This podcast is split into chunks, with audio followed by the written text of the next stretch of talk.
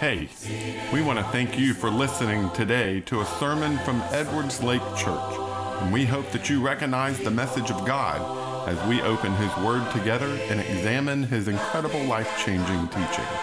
We pray that this message will challenge you, motivate you, or touch you in some way. Let's open the Bible together. It is good to see everybody this evening. Uh, it's good to see some of our college faces that we've not been able to see. So that's awesome. Can't wait for y'all to get home in a couple of more weeks, at least for a little bit of an extended stay, I think. So that, that'll be great. And uh, um, good to see you.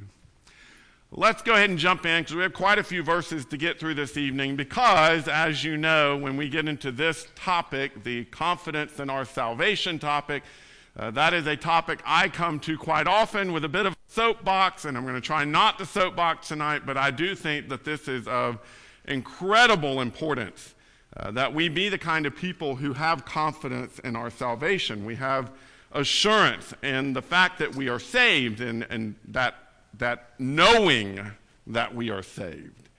Uh, that is something that I think just traditionally has been shied away from under the heading of arrogance or pride. We don't want to have arrogance. We don't want to be prideful. We don't want to uh, act like we know something that we can't actually know, like whether somebody is going to heaven or hell or not.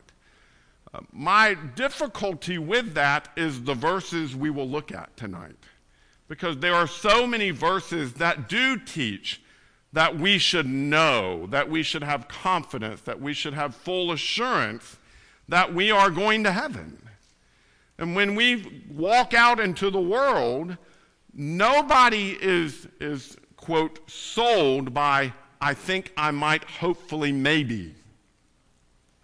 But that's kind of how we present uh, the concept of heaven and the concept of going to heaven. I think that I might possibly, maybe go to heaven, hopefully, if, and then we have a long list of all the ifs as to why we might not make it. Be cautious about that. Especially once we're done with the verses tonight, I'm hoping you will see we can know. And that is not arrogant, it is not proud, it is not wrong for us to say, I am going to heaven. That's what we should say. First passage is in 1 John chapter 5 verse 13.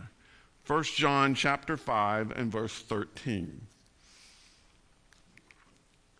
Here it says, in this great book that spends a lot of time, that one of the key words of the entire letter is know, that you may know.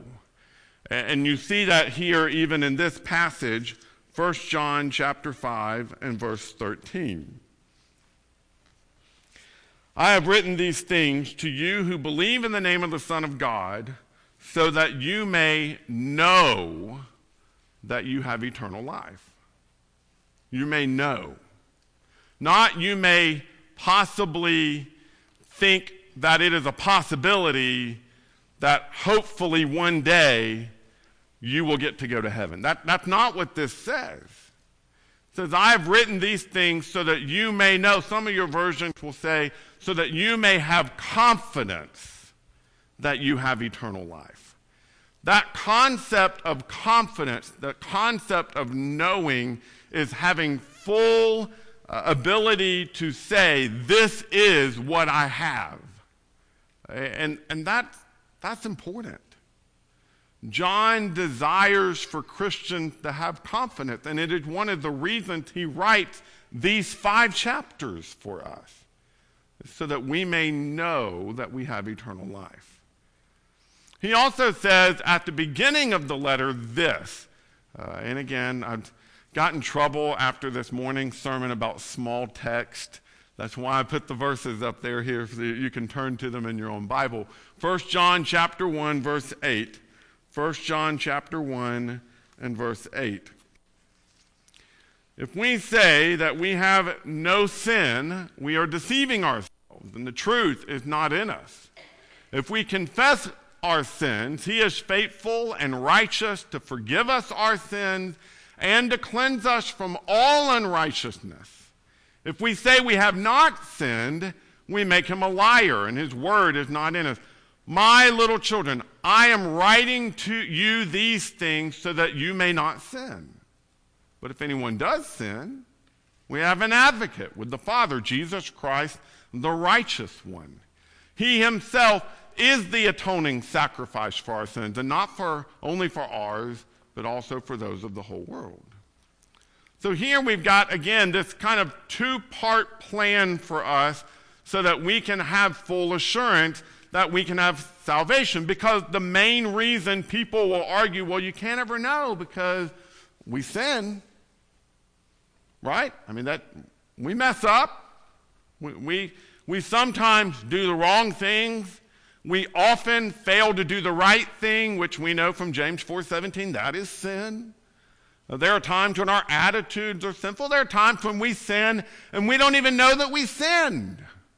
So if we sin all those times, ever so often, how could we ever have confidence that we have eternal life? according to John, in a letter that he says, I'm writing these things so that you may know that you have eternal life, he says, We sin. We do mess up. We do fail. If we tried to argue that the reason we're going to heaven is because we don't sin, we are lying. We are wrong. We make him a liar when we say that. This is not about you being sinless.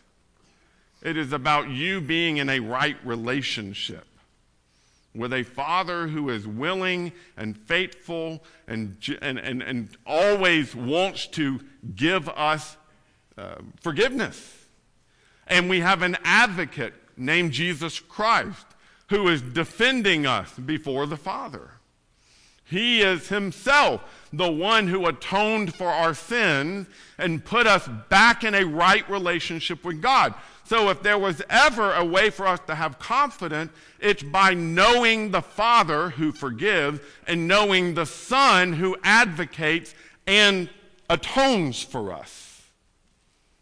So our confidence is not based on perfection that we have achieved in daily living. It's based on knowing the Father and the Son. That's the difference. You know, I often think that the reason we struggle so much with confidence, with assurance, with knowing that we have eternal life is because we recognize all of our failures.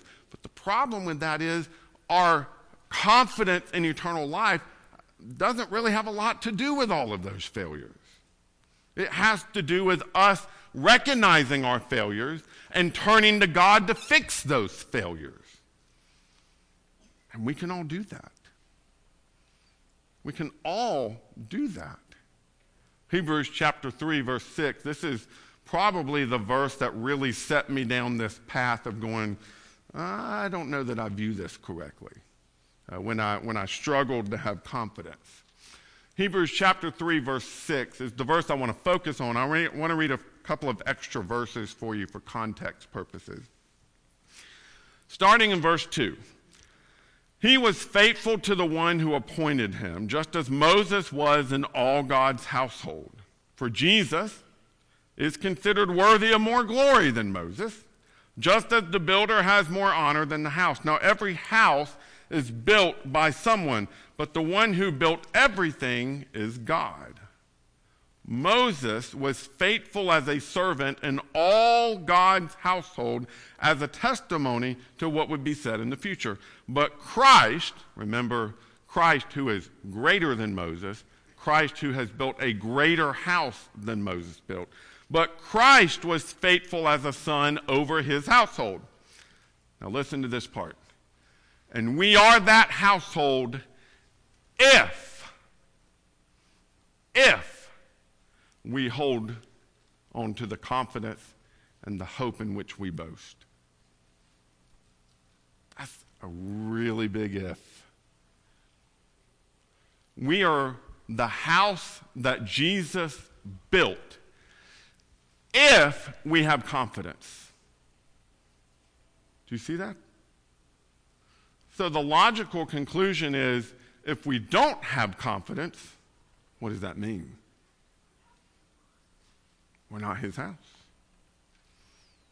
Part of what it means to belong to Christ, part of what it means to have that sort of commitment, to have that sort of redemption, to have Christ as your atoning sacrifice, part of what that means is knowing that Christ's sacrifice was good enough, was more than good enough. Christ sacrificed the house that he built, that he built based on his willingness to atone for us and make us right with the Father. That house, we are only part of it if we truly trust in what God has done for us. Do we? Do we truly trust that? Because if you do, and I ask the question, if you were to die today and go to heaven, your answer should be a confident yes. If it's not, there's something interfering. And it's not that God hasn't done his part, it might be that you haven't relied on him enough. The problem is not the plan. The problem is not the, the ability to have confidence. The problem is there's something interfering with you and him. Hebrews chapter 9, verse 27 and 28. Hebrews chapter 9, 27 and 28. And just as it is appointed for people to die once and after this judgment, so also Christ, having been offered once to bear the sins of many, will appear a second time, not to bear sin, but to bring salvation to those who are waiting for him. Now, this morning we talked about some of the schemes of the devil, and one of the things we talked about was fear and fear of death. And I made the, the illustration of knowing what's on the other side of the door. One of the great things about being a Christian is that we know what's on the other side of that door.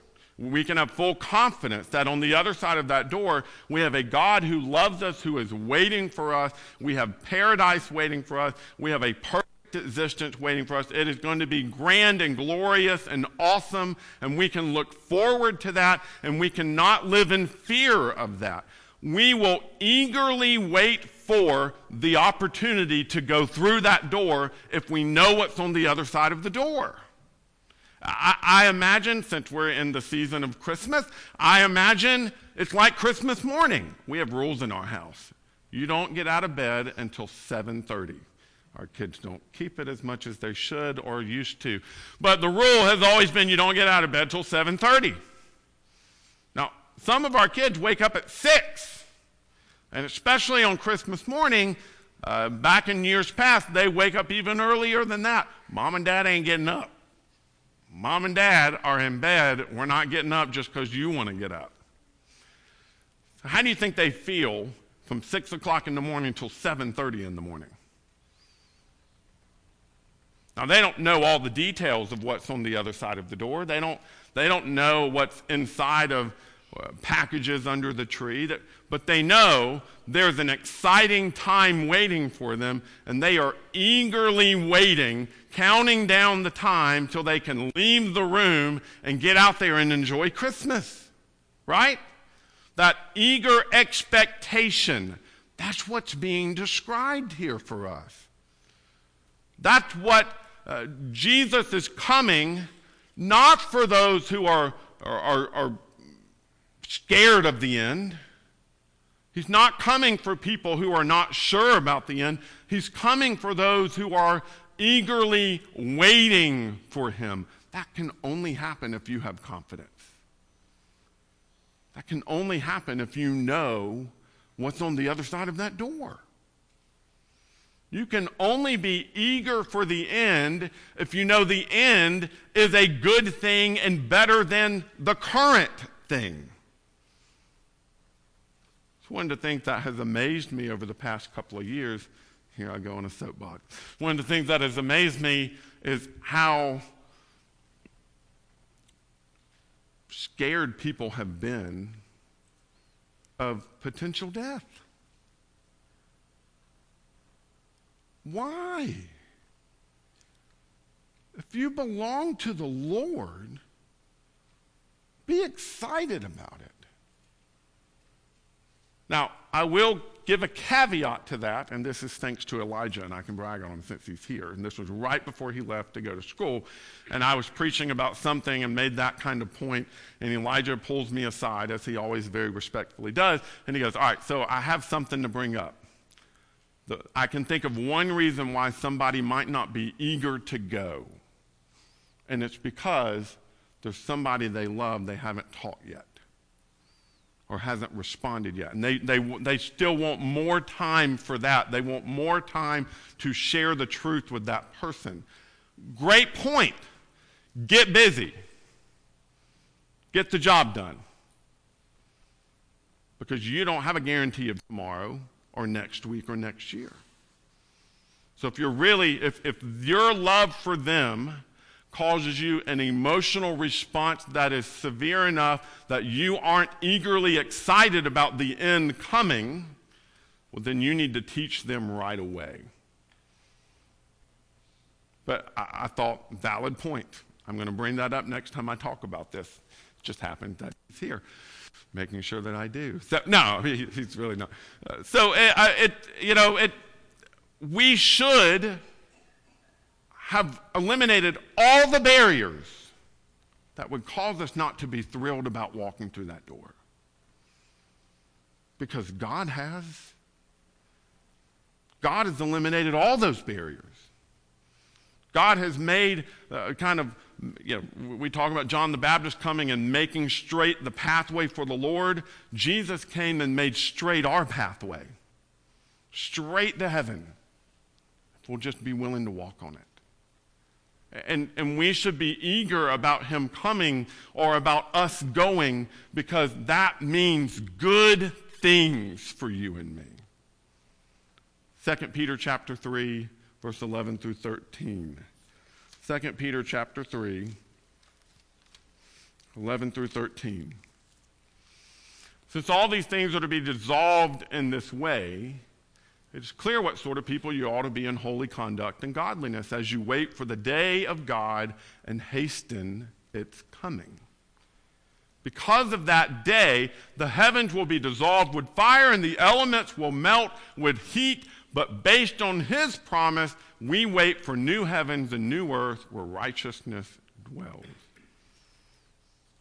Again, you've got this eager expectation this eagerness for the end, this eagerness for Christ's return, an eagerness that we be reunited with our Lord face to face, an eagerness to see all the glory that He has created for you and me, this new heaven and this new earth, this eagerness to experience the joy of salvation that only comes from God, this eagerness to be able to put aside this world and leave this world behind and let it be burned up and melt with fervent heat so that we can go and exist the way God intends for us to exist, which is in His presence. That's confidence. That requires confidence. It requires that we, we know what the end is. It requires us that we know our own destiny, a destiny not that we've earned, but that we have received because of the mercy and grace of God.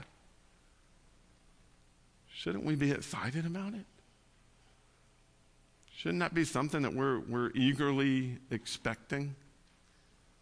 Because again, it's way better than this. Philippians chapter 1, verse 23. Philippians 1, verse 23.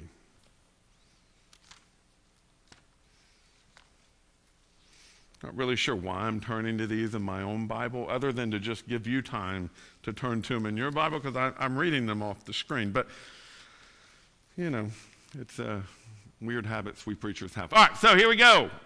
Paul says, I am torn between the two, two options. I long to depart, I long to die, I long to move on. I long to no longer be here. And I long to be or, and be with Christ, which is far better if you look at the context here. The other option that he has available to him, uh, but to remain in the flesh is more necessary for your sake. Yeah, I love that, that Paul unabashedly says, leaving here is better being done with all of this, being done with the persecution and the, the chains and the, the, the, the, people who reject and the people who betray and all the difficulties of life and being shipwrecked and stoned and beaten and all of the things he experienced, he could leave all of that behind and go be with the Lord. Or he could stay a little longer and do a little more work. And he's torn. Which one did he want to do? Now, here, here's the point I want to make with this. First of all, the obvious point is this we should have that same sort of confidence that Paul has. That, that leaving this life, leaving this mortal shell behind, being exalted into our eternal bodies, our, our, our, our bodies that never wear out, that, that's favorable. That, that is far better than something we should long for. But, but I, I want you to notice the other side of this. There's a part of him that wants to stay. But why does he want to stay? Not so that he can enjoy this earth more, but so he can do more work. This goes back to Elijah's point. The only thing that I find in Scripture that gives us a reason to stay longer is because it's one more opportunity to do more for the kingdom. Our problem is oftentimes the reason we want to stay longer has very little to do with the kingdom and a lot to do with, well, I don't want to leave all of this behind. That's not a good motivation. That's not the reason to want to stay. The reason we should want to stay is because of that loved one that hasn't responded to the truth yet. Oh, if, if there's one more chance to have one more opportunity to bring one more person to Jesus so that Jesus might save them too, that's worth staying for. But nothing else. We should want to go to heaven. And that requires a level of confidence in salvation and in our destiny. 2 Timothy chapter 4, verse 6 through 8. I'll, I'll I'll quit the ruse and just read it straight off the screen. Here we go. For I am already being poured out of the drink offering, and the time for my departure is close. This is, as far as we know, the last letter we have of Paul that he writes to Timothy. He's getting to the end of his life. This is, this is his perspective about the end of life. I have fought the good fight. I have finished the race. I have kept the faith. There is reserved for me the crown of righteousness which the Lord, the righteous judge, will give me on that day, and not only to me, but to all those who have loved his appearing. Now, notice this. Paul groups himself with those who are eager. Paul puts himself in this group of people who have, who have fought the good fight and kept the faith and run the race, and they've done the job of working for the kingdom while they're here on this earth. And because of that, God has promised to them, He has gifted to them a crown of righteousness, and He is eager to receive that crown of righteousness, just like all the others are who have loved His appearing. How about you? You know, I, I think, and, and I won't talk about you, I'll, I'll talk about me and say in saying this somewhat condemning statement.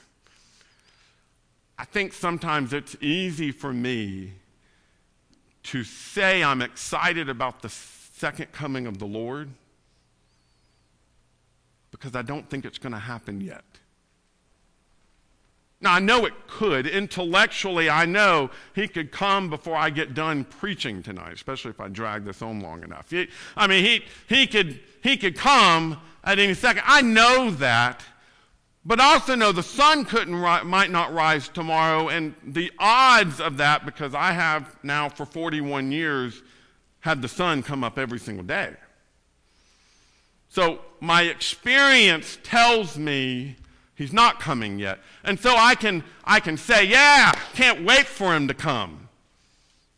Because deep in my heart, I don't believe it's going to happen yet. And it's easy to say you're excited about something you don't actually believe is going to happen yet. It's the same thing about my death. It's easy for me to say, yeah, I can't wait to die. When I die, it'll be wonderful. I get to go to heaven. Woo! Yeah. But I'm not facing death yet.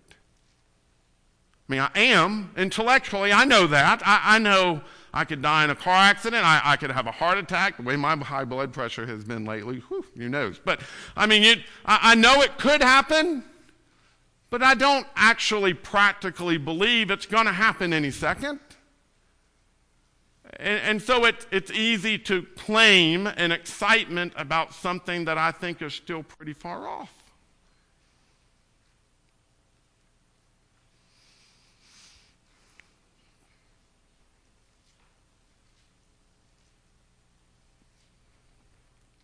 We got to let the rubber meet the road here. And th- this is what the whole pandemic thing revealed to me. Is that we got a lot of people in the church, a lot of people in the world who have claimed to be excited about their destiny, who are doing their best to avoid it at all cost. Why? Why? I mean, if it's truly the better existence, why avoid it?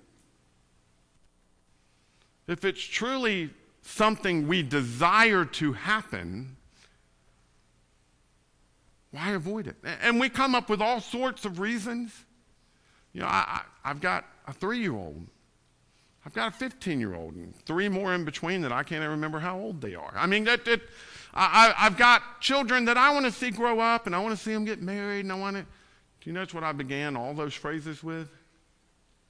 I want to.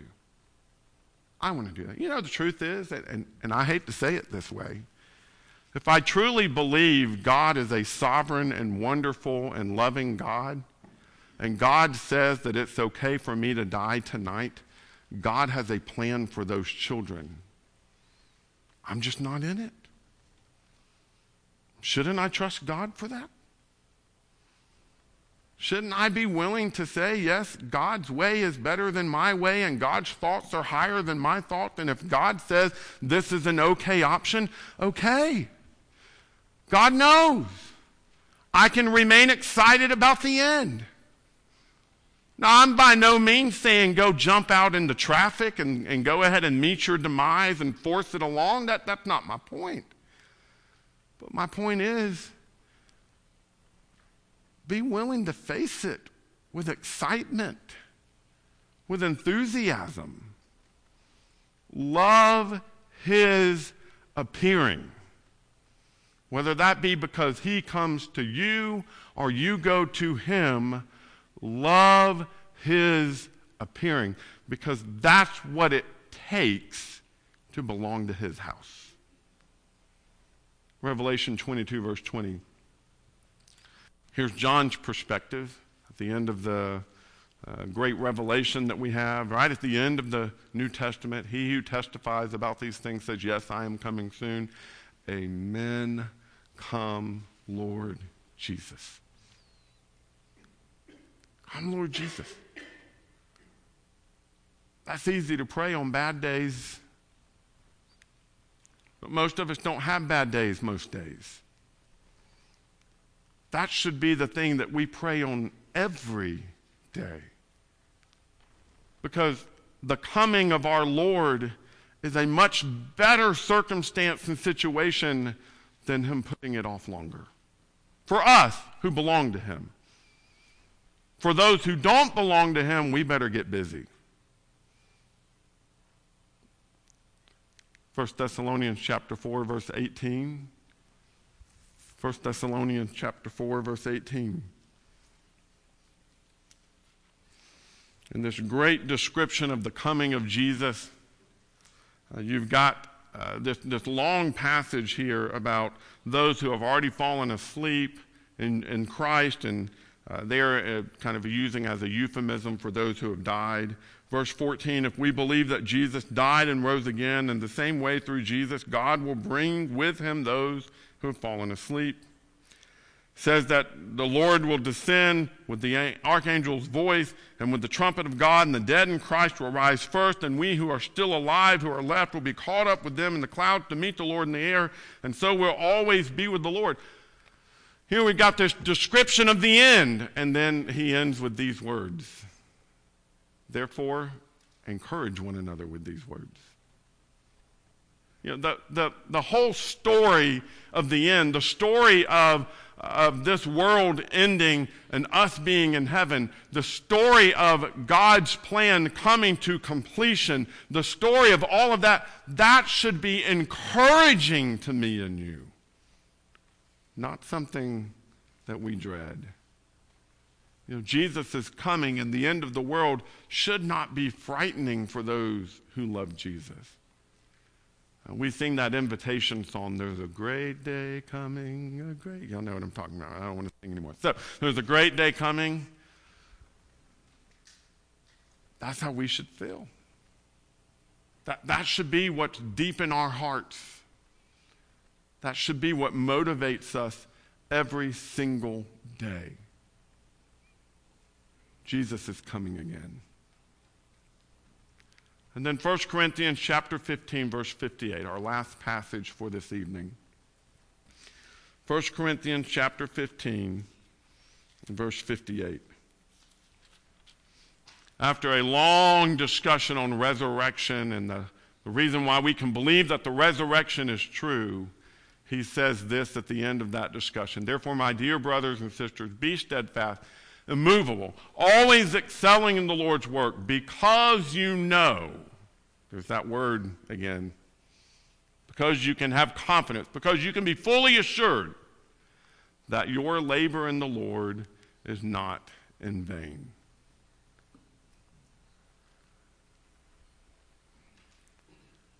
One of the great things about having confidence in heaven is that it works backwards from the way that we often think of it. We often think that because I am a Christian, I must do work and meet my responsibilities and take care of all of these tasks God has put before me, and then I can make it to heaven. Isn't that the way we normally think about this? But notice the way Paul puts it here in 1 Corinthians is you have full assurance in your resurrection.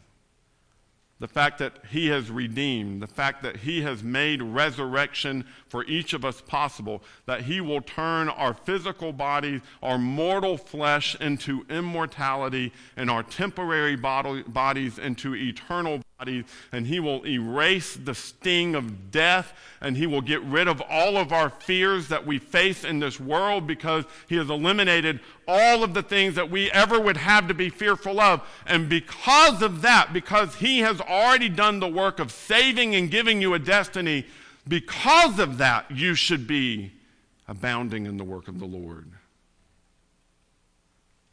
That's backwards from the way we normally think of it. We don't work to make it into heaven.